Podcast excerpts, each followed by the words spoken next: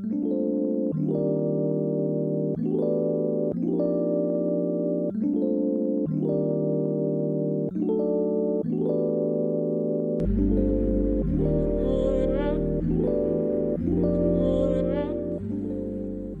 up, good people all around the world? This is the Dripping in Black podcast. I am your host, David V. Lewis. The Dripping in Black podcast celebrates Black excellence all across the world. This episode is no different. We have someone by the name of Kanita Smith. Kanita, say hello to the world. Hey, everybody. How are you? All right. So, we're going to get into quite a few topics, but I want to begin today's podcast by just giving a little background to the people. Tell them a little bit about Kanita Smith, where you started, um, where you got your start at, where, where were you born, things like that. Well, I am from the Midwest. I was born in Champaign, Illinois, a very small city that um, is known for the University of Illinois. And I could not wait to get out of Champaign. and I moved to Atlanta, I was in 2016. I was a sophomore in high school. And so uh, moving down south from Midwest was a lot different yeah. than what I was used to, but it was a great experience. I always wanted to come to Atlanta because of the Cosby show. I wanted to go to Spelman like Rudy. Yeah. And uh, so, you know, that was my dream. I, I migrated here as a teenager and I stayed here and I've been here since since 2016. Mm-hmm. Um, yeah, started off with my college education here uh, mm. at Georgia Perimeter, now Georgia State. I've always wanted to be a doctor. So I wanted to be a doctor since I was six years old. Went to school with that in mind. And I ended up finding out that I was pregnant with my oldest biological son now um, mm-hmm. at the age of 21. Mm-hmm. And so I went through college as a single parent, had wow. two sons um, in college. And as soon as I realized I was pregnant with my oldest son, I decided that residency and being a single parent was not the best option for me mm-hmm. because I wanted to raise my son. I didn't want anyone else to raise him. Yeah. So I decided what's the next best thing? And that was nurse practitioning. So I went and applied for nursing school at Georgia State and I got in. And I was doing fairly well up to my junior year um, in nursing when I realized I was pregnant with my youngest son, or mm. at the time, youngest son. And um, I was just devastated. I was like, I have one year left and I couldn't afford regular market value rent. So I was living in the projects of downtown Atlanta. And if any of you are familiar with Atlanta, the Boulevard, North Avenue area is just not the safest uh, to mm-hmm. be in. But that's all I could afford. And I just had one year left to get out of college. So that's what I wanted to do was just get get done. Um, so I went to school clear up and through my pregnancy and ended up having to sit out anyway because I had complications. Because I did not sit out during the pregnancy.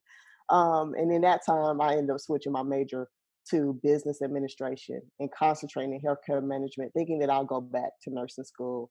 And that's how my story began and why I do what I do with my mission today.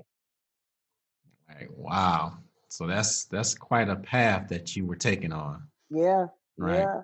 A and lot so, different you talked a little bit about your mission. Mm-hmm. So your mission includes uh, a nonprofit. Yes. Right?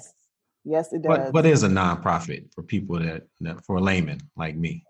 Um, so basically, a nonprofit is a a business organization or an organization. It could be a foundation or not. It doesn't have to be considered a foundation, but there's a service to the public that is done through this nonprofit organization, and it's just tax free the the government federal government does not tax organizations for providing the services and it's supposed to be a public entity. So no one owns a nonprofit. Even though i founded the nonprofit i don't own the nonprofit. We don't mm. have shares um, that we own at 100% so anyone can take over your nonprofit. That's why your board and things are important to have people that you trust on the nonprofit. So it's, it's really just a public service entity. Okay in the in the name it has nonprofit. So is that mm-hmm. true about nonprofit that there's no profit to be made? It's not true. I think that's one of the major myths um, when it comes down to starting your nonprofit. You can make money. Um, you can have a good salary with a nonprofit. However, it has to be proportionate. So you have to look at, at comparables uh, with other nonprofits. What size are they in terms of revenue size, in terms of how many people you support in the public? And then you look at other salaries within the same field that you're interested in serving and you compare what are other nonprofits doing and you have a, a reasoning for your salary um, what you proclaim as your salaries and the salaries that you set in the organization. So you can you can make a, a good amount of money, but it does have to be reasonable and you do have to show due diligence as to how you came up with that compensation. Yeah. So that's great information for somebody that wants to start a nonprofit. Yeah. You must definitely. really do your research, right? You do. And yeah. a lot of people don't. They just say, I want to get grants, so I'll start a nonprofit. Mm-hmm. But you really have to think of this as a business. And it's a harder business because you don't have a product to sell. You're trying to sell a heart mission. And mm-hmm. for some people, maybe if their mission doesn't um, tinge on the heart a little bit, then they'll be trying to figure out, well, how do I get people to buy into my mission? So it, it, it's not as easy as people think. Okay. Wow. So let's talk specifically. Uh, what is your nonprofit? Well, my nonprofit is called Hope Inc., and that stands for Helping Other People Be Empowered. And we help low income single parents that are in college with rent and childcare up to $400 a month, as well as financial training and counseling while these parents are in the school. So if they're obtaining an associate's degree, then we'll help them for up to two years. If they're obtaining a bachelor's degree, then we'll uh, we'll help them for up to four years, and basically just off of my own personal life story. You know, there were not a lot of services for single parents that were in college. They had services for you if you wanted to obtain a diploma or a certificate mm. at a two year college. But if since I was going to a four year college, I was unable to obtain CAPS um, from the government, which is child care assistance or um, other financial means. So mm. I thought that, you know, we need to have something that supports this demographic, a working single parent that is not homeless, but just needs a little bit of help to get to the next level. Wow. So that's almost full circle for you, right? Actually living that experience and then coming up with this concept and making it come to fruition about yes. a nonprofit that's actually helping people that was in the same position you were in. Yes, yes. Do you, do you find that to be a uh, a story that happens a lot with people that form nonprofits? I do. I, I feel like those that have been founded by leaders, um, they start that way. People are taking their own personal stories and applying that and a need that they may have had, and they meet the needs of others based on what happened with them. Um, so, mm-hmm. and those seem to be always the most passionate um, leaders and make the best spokespersons for their nonprofits because of that passion that they have about what they do. Yeah. So what year did you start your nonprofit? I started in 2009. So mm-hmm. it's been going on for almost 11 years in November. What's the biggest difference between 2009 and 2020? Wow. I would say the biggest difference is my confidence in, in the ability to share the story and be able to sustain the nonprofit. When I first started, I did not have any nonprofit experience. Mm-hmm. As I said, I was in corporate America in healthcare. Mm-hmm. And so I just researched, I thought of this program, I ran it by a doctor friend of mine. And I said, What do you think about me starting this? And he looked at me and said, You have to do it, and I'll give you the seed money to get the 501c3 done. Mm. And I figured out how to apply for that. And voila, here we were. But I didn't have any donors, I didn't have any grants. I mm-hmm. didn't know the first thing about writing a grant. So I, I didn't really know a lot of information. I just went straight for the paperwork and figured out on the back end what I needed to do to sustain the organization which a lot of people do today. And I tell people not to do that necessarily, to come in with a plan because you have to know what your program is going to do. Because you don't have anything to put into a grant proposal if you haven't done anything. Yeah. You're not going to just get grants immediately. Yeah. Now, so um, somebody uh, is utilizing what your nonprofit is offering. How does your nonprofit benefit them? I guess another way to say that is if I'm somebody who's low income, mm-hmm. do I contact you? And then what does that contact look like? And what does it end up doing for me? Okay. They do contact us, but normally what they would do is go on our website. Our website is HOP as in Paul, B as in boy, E.org. They go there and they mm-hmm. look under the services to see if they are eligible because we do have requirements. Like okay. I said, we, we have a certain demographic. So we're looking for single parents that have a 2.7 GPA or higher, mm-hmm. are obtaining an associate's and bachelor's degree, and are US citizens and have been working for at least six months. They don't have to be working full time, but just working for at least six months. Mm-hmm. And they also have to be enrolled in school full time, not part time, because our goal is to get you out of school within six years, which is the average time frame for most students that aren't single parents. And once they realize that they have met those criteria, then they would go to our application site and they would apply, go through the eligibility quiz, and then apply online.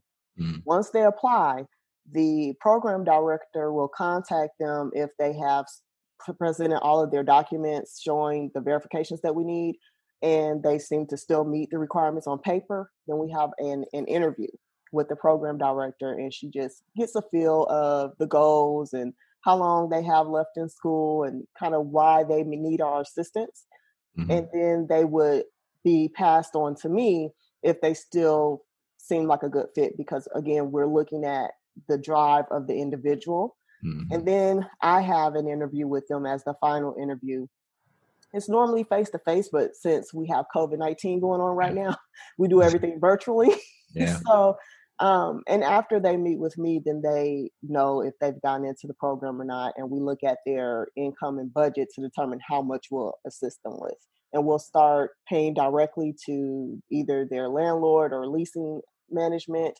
or if it's childcare, directly to the childcare facility. Okay. So, do you want to tell the world what kind of effect you've had over the years? Like how many people has been impacted by the nonprofit? Sure. You know, I, I look back at that and it's really amazing because, like I said, it started from the ground up, and yeah. I started with helping two people um, after fundraising for a couple of years. Started wow. with two people year to date, um, as of 2019, we have had, um, we have a few more this year, but we'll go with 2019 numbers.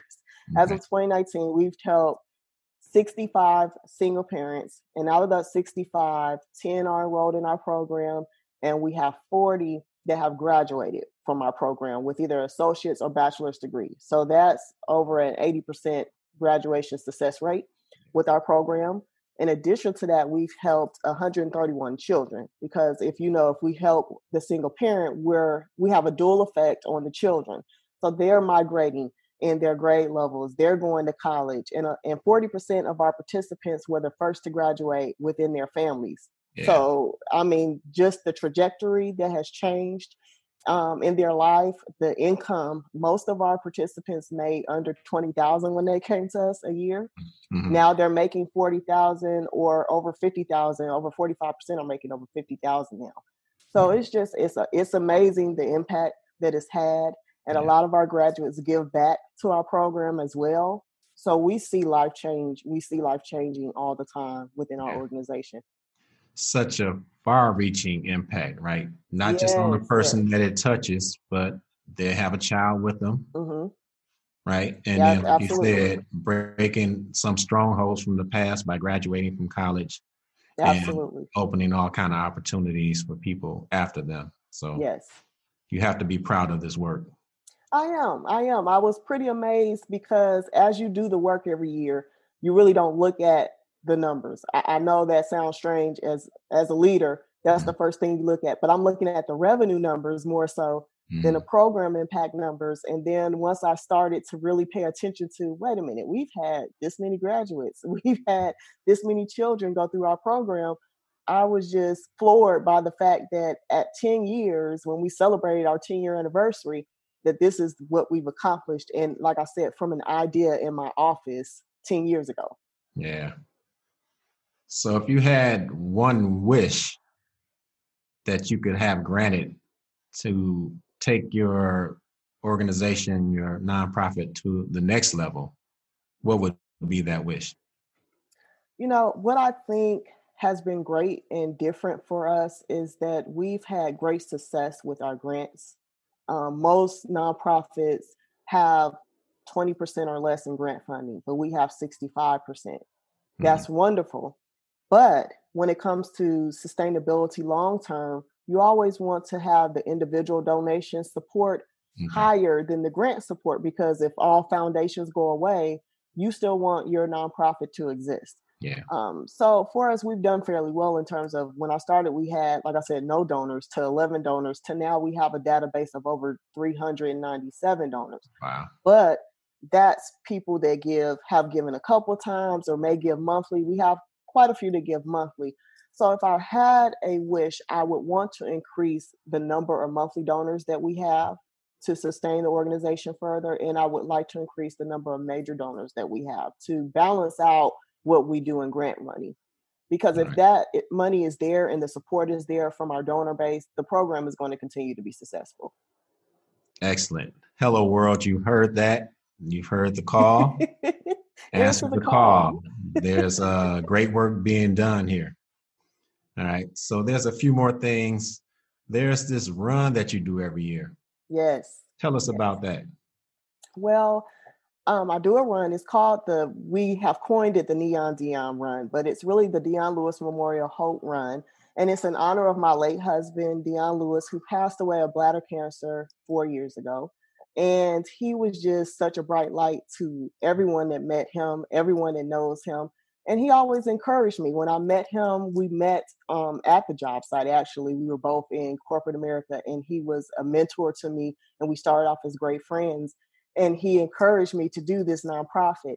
And I remember before he passed, the one thing that he made me promise is that I would not give up on hope. So I told him I would not give up on hope. And I also promised him that his legacy would live on through me and through his son, um, Dion Lewis Jr.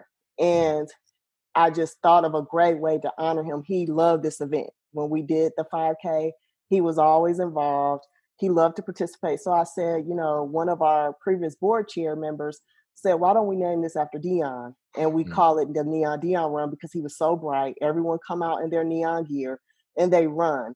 And it has grown every year. We've um, actually gone worldwide um, with it being virtual this year. But before that, it's been on CBS 46 News, which is a great news channel here in Atlanta. It's been on that channel for the last three years. Mm-hmm. So Dion has gone worldwide, and his legacy and what he stood for has gone worldwide.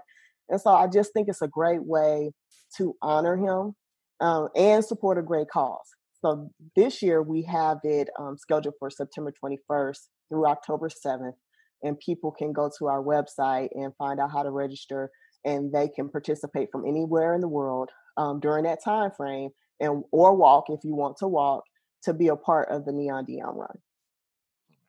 Excellent, excellent. All right.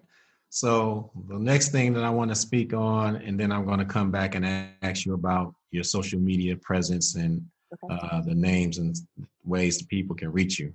But I would be remiss not to mention your faith in all of this. Yes. Tell absolutely. the world a little bit about your faith and how it's impacted all that you do. Um, it, it's so interesting. I grew up. Um, I'm a Christian first and foremost, and I grew up um, with a grandfather who was a deacon, and so I've mm-hmm. always loved church when I was little. Um, but I grew up, uh, you know, just as a kid, you love church. You go to church if that's something that you do in your family, and, mm-hmm. and that was. And so for me, it just seemed like something to do. But then when you get older, you kind of, you know, fall away from the faith here and there. Some of us, not all of us. Yeah. Um, but I found myself back at the foot of Jesus at 25, a young age, and I felt that God was calling me into ministry. And I had no thoughts of being a minister whatsoever. As I told you, I wanted to be a doctor. So I, I fought this for quite some time. And that was one of the things that my late husband and I we really connected on because he saw the call on my life and he sort of mentored me in mm-hmm. that area. And um, so when he and I married, he I did my first trial sermon two weeks before our marriage, and I got my um, ordination and license and went forth in ministry. Uh, and I think it's shaped what I do just because it gives me value for people, you know, the state and the need of people. And it allows me also to be a witness to them, although I don't have a faith based organization.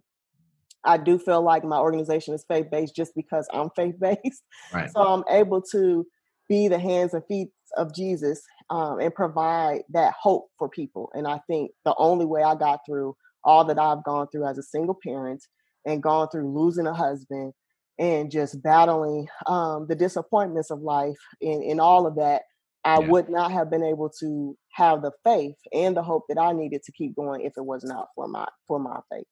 Yeah, and I, I just think you're remarkable in so many ways. Uh, every challenge that you had, you've overcome them. Uh, you've taken those challenges and turned them around to be blessings for others. Mm, so you. this is what this podcast is about: celebrating Black excellence in all forms. All right, so let's talk about your social media presence. How do people yes. find you? Well, I'm on Facebook. I, I'm kind of an old head, so I don't know much about TikTok and all these Snapchat and all that. I don't have that, but I have Facebook, I have Twitter, I do have an Instagram. Um, a lot of our of my Instagram is around my organization, but my Facebook I have one for myself personally as well as for Hope the organization. So you can definitely find me on Facebook and on Instagram and Twitter. Um, Twitter is at Kenita47, and then Facebook is Kenita Smith, and my Instagram is at Hope Inc. One. If you're interested in looking for that. All right, excellent. Give them the website to Hope Inc. as well one more time. Okay, the website is H as in Harry, O as in Oliver, P as in Paul, B as in boy, E as in elephant.org. All right. Miss Kenita Smith, thank you for gracing us with your presence. Thank you for We're having happy, me. Yeah, you came on with us and uh, we look forward to checking back in with you and seeing how things are going after those donors increase. Definitely, definitely. Speak it into existence. indeed, indeed. All right. So thank you for coming out and thank you for blessing us with your presence. Absolutely. Thank you for having me. All right. One more question I want to ask you, uh, Kenita. Sure. Have you ever been on the cover of a magazine? I don't think I have. I don't think I have. Well, oh wow. Here at Dripping in Black, our guests are placed on our Dripping in Black magazine. That is awesome. oh, that is cute. There you are. We will get that cover to you at a later awesome. date. Thank you. That is that is unexpected. I appreciate it. yeah. Thanks again. You're welcome. Thank you.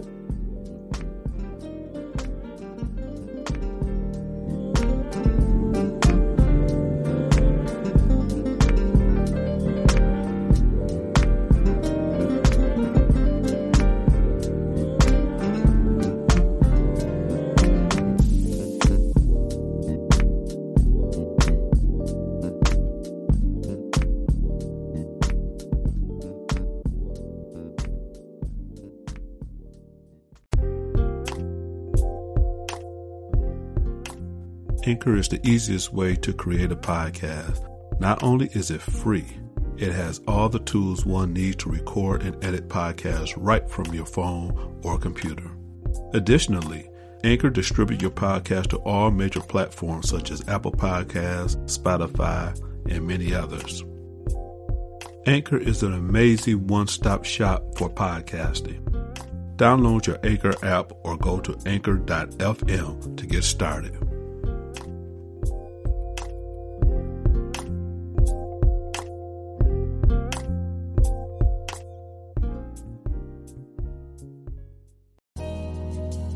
Our thanks again to Kenita Smith. Uh, we thank her for coming out to the podcast um, and look forward to seeing the great things that she's going to do in the future. She impacts so many others in so many ways. Um, the backstory with her is she is the wife of my late brother Dion James Lewis Sr., and also the stepmom of my nephew Dion James Lewis Jr., who you may have seen in a previous episode as your favorite dancer. So that's the connection there. Uh, just thank her for all that she's always done and uh, how she's always held uh, the family down in that regard. So thank you again, Kenita. So we have reached a point in the episode where we get to the last drip. The last drip, as you know by now, is the last bit of black excellence that we like to share before we leave you. In this episode, we're going to do something different. What we've done in previous episodes is tie in something from our past, our black history, that matches the excellence uh, that we've been talking about throughout the course of the episode. But this thing kind of developed uh, organically. Uh, my partner behind the scenes, uh, Sean Smith, actually did a recording, and I think it is a fitting tribute to my late brother. So I'm gonna pass it over to uh, my friend uh, and partner, homeboy, uh, you know, dripping in black, uh, comrade, uh, Sean Smith, aka S Squared. And until next time, the rest of you, be good, be good, be good. It is a choice. An indicator that a man led a good life. One, look at the company that he kept. And two, years after he's gone, when people mention his name, they still tear up and have fond memories of him. Although I never met Dion Lewis, this is in tribute to him and his walk. I met your wife, Kanita, which is a beautiful spirit, along with your son, Leon Jr., and of course, David Lewis, David B. Lewis, as he like to say. And uh, you kept good company. And when they talk about you, and when they talk about you, they still tear up and have to catch themselves. And that's a great indication that you were a good man. On behalf of Dripping in Black and all the Higher Ground Education Resource family, we give this tribute to Dion Lewis. You were the great man, and your legacy still lives on. Much love. Peace.